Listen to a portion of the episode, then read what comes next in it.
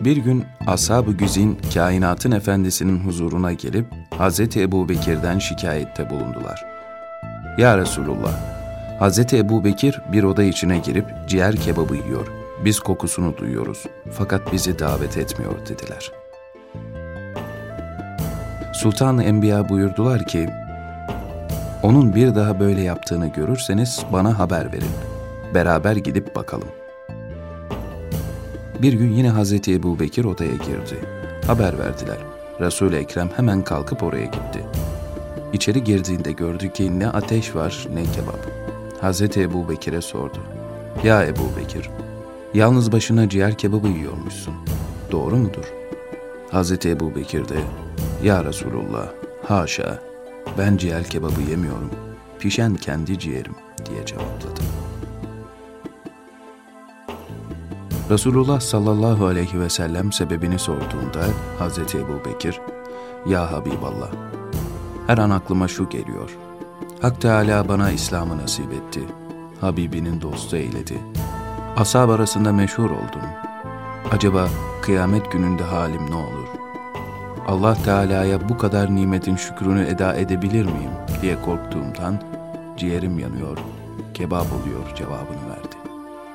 Bunun üzerine Ebu Bekir radıyallahu anh hakkında ayetlerinde Ashab-ı kiramın Hazreti Ebu Bekir'e olan muhabbeti daha da arttı.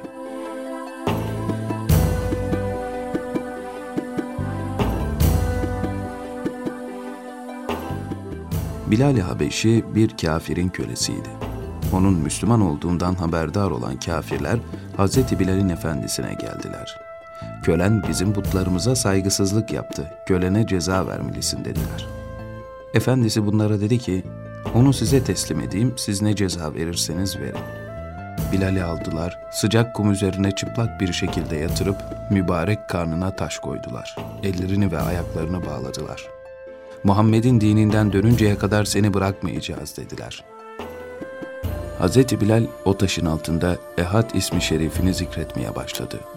Tam bu sırada Nebiler serveri oradan geçiyordu. Hz. Bilal'i bu durumda görünce Ehad ismi şerifi seni kurtarır buyurdu. Saadet hanelerine döndüklerinde Hz. Ebu Bekir Resulullah'ın huzuruna girdi.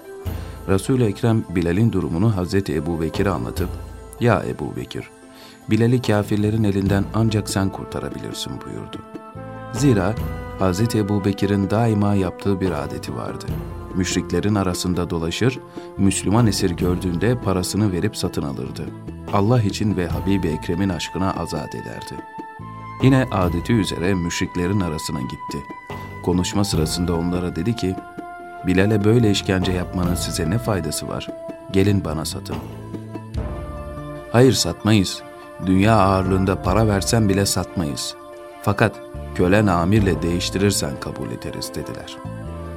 Amir Hazreti Ebu Bekir'e ticaret işlerinde yardım ederdi. Bu vesileyle çokça mal, para, hayvan sahibi olmuştu.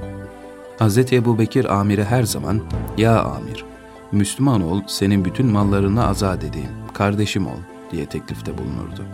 Amir de İslam dinini kabul etmezdi. Hazreti Ebu Bekir Müslüman olmadığı için onu azat etmiyordu.